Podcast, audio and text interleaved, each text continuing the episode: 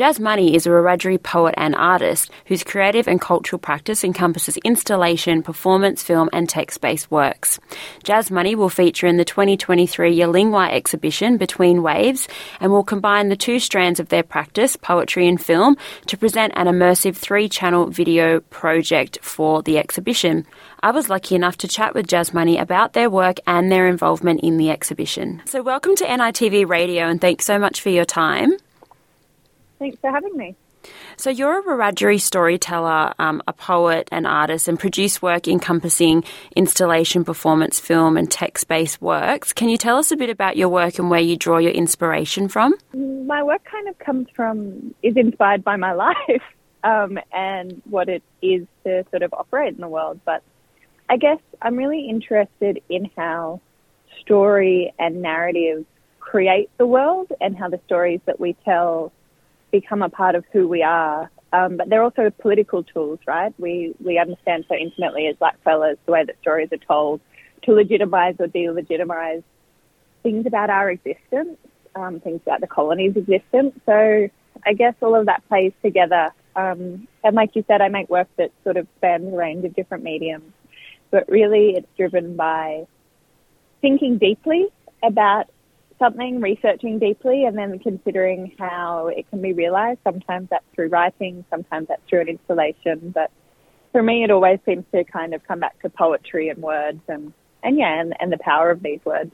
And you'll be featuring in the 2023 Yalingwa exhibition, uh, Between Waves, which features commissions by emerging and established First Nations artists. Can you tell us more about this? Yeah, so Jessica Clark, the curator, um, was first in touch about a year ago, and we've been working together over that time to create a work that um, speaks to the concepts of the show, thinking a lot about uh, time and technology and silences has been a big part of that conversation. And so I've made a work that is a three channel video work um, that is a composite of uh, lots of different lines of poetry that sort of move in a randomized way in the space to create a different text uh, every time, every every 15 seconds or so, um, which is sort of tied in with different imagery and footage as well. So it's been it's been a really fun process. It was a work that um,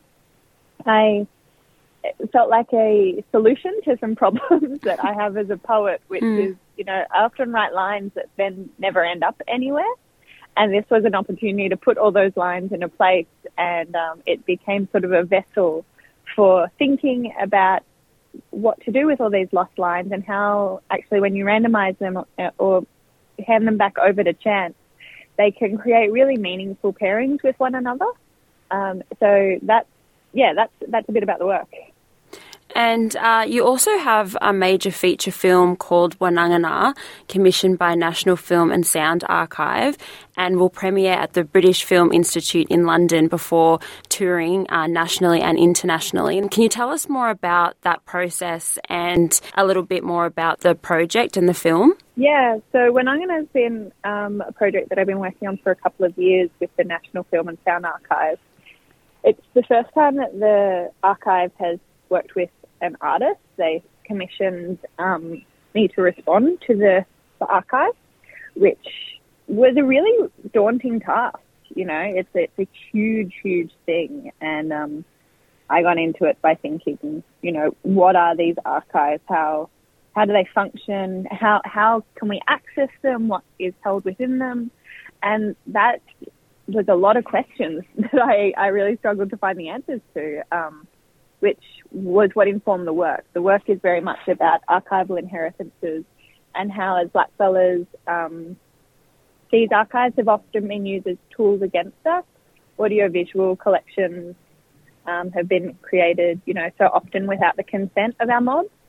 Um, but I was curious to see if there's ways to rewrite that story, to recontextualize and reclaim a lot of what is held in those collections because, you know, our our kin and so many people's families are, are held in these collections and those people are dignified, proud, important people and they're not just reduced to these sort of images that a white person gazed upon. Um, so that's a lot of what the story is about, but it's also about contemporary Indigenous filmmaking um, and trying to celebrate our voices in these collections and prioritize our voices in these collections. So it's, yeah, like you said, a feature length um, made entirely of archival footage and sort of strung together with poetry and an amazing original score by Ryan Clapham, Dobby, uh, which has just you know, brought so much power to the work as well. So it's it's really exciting, and yeah, it'll be premiering in London in October, and then doing a national tour.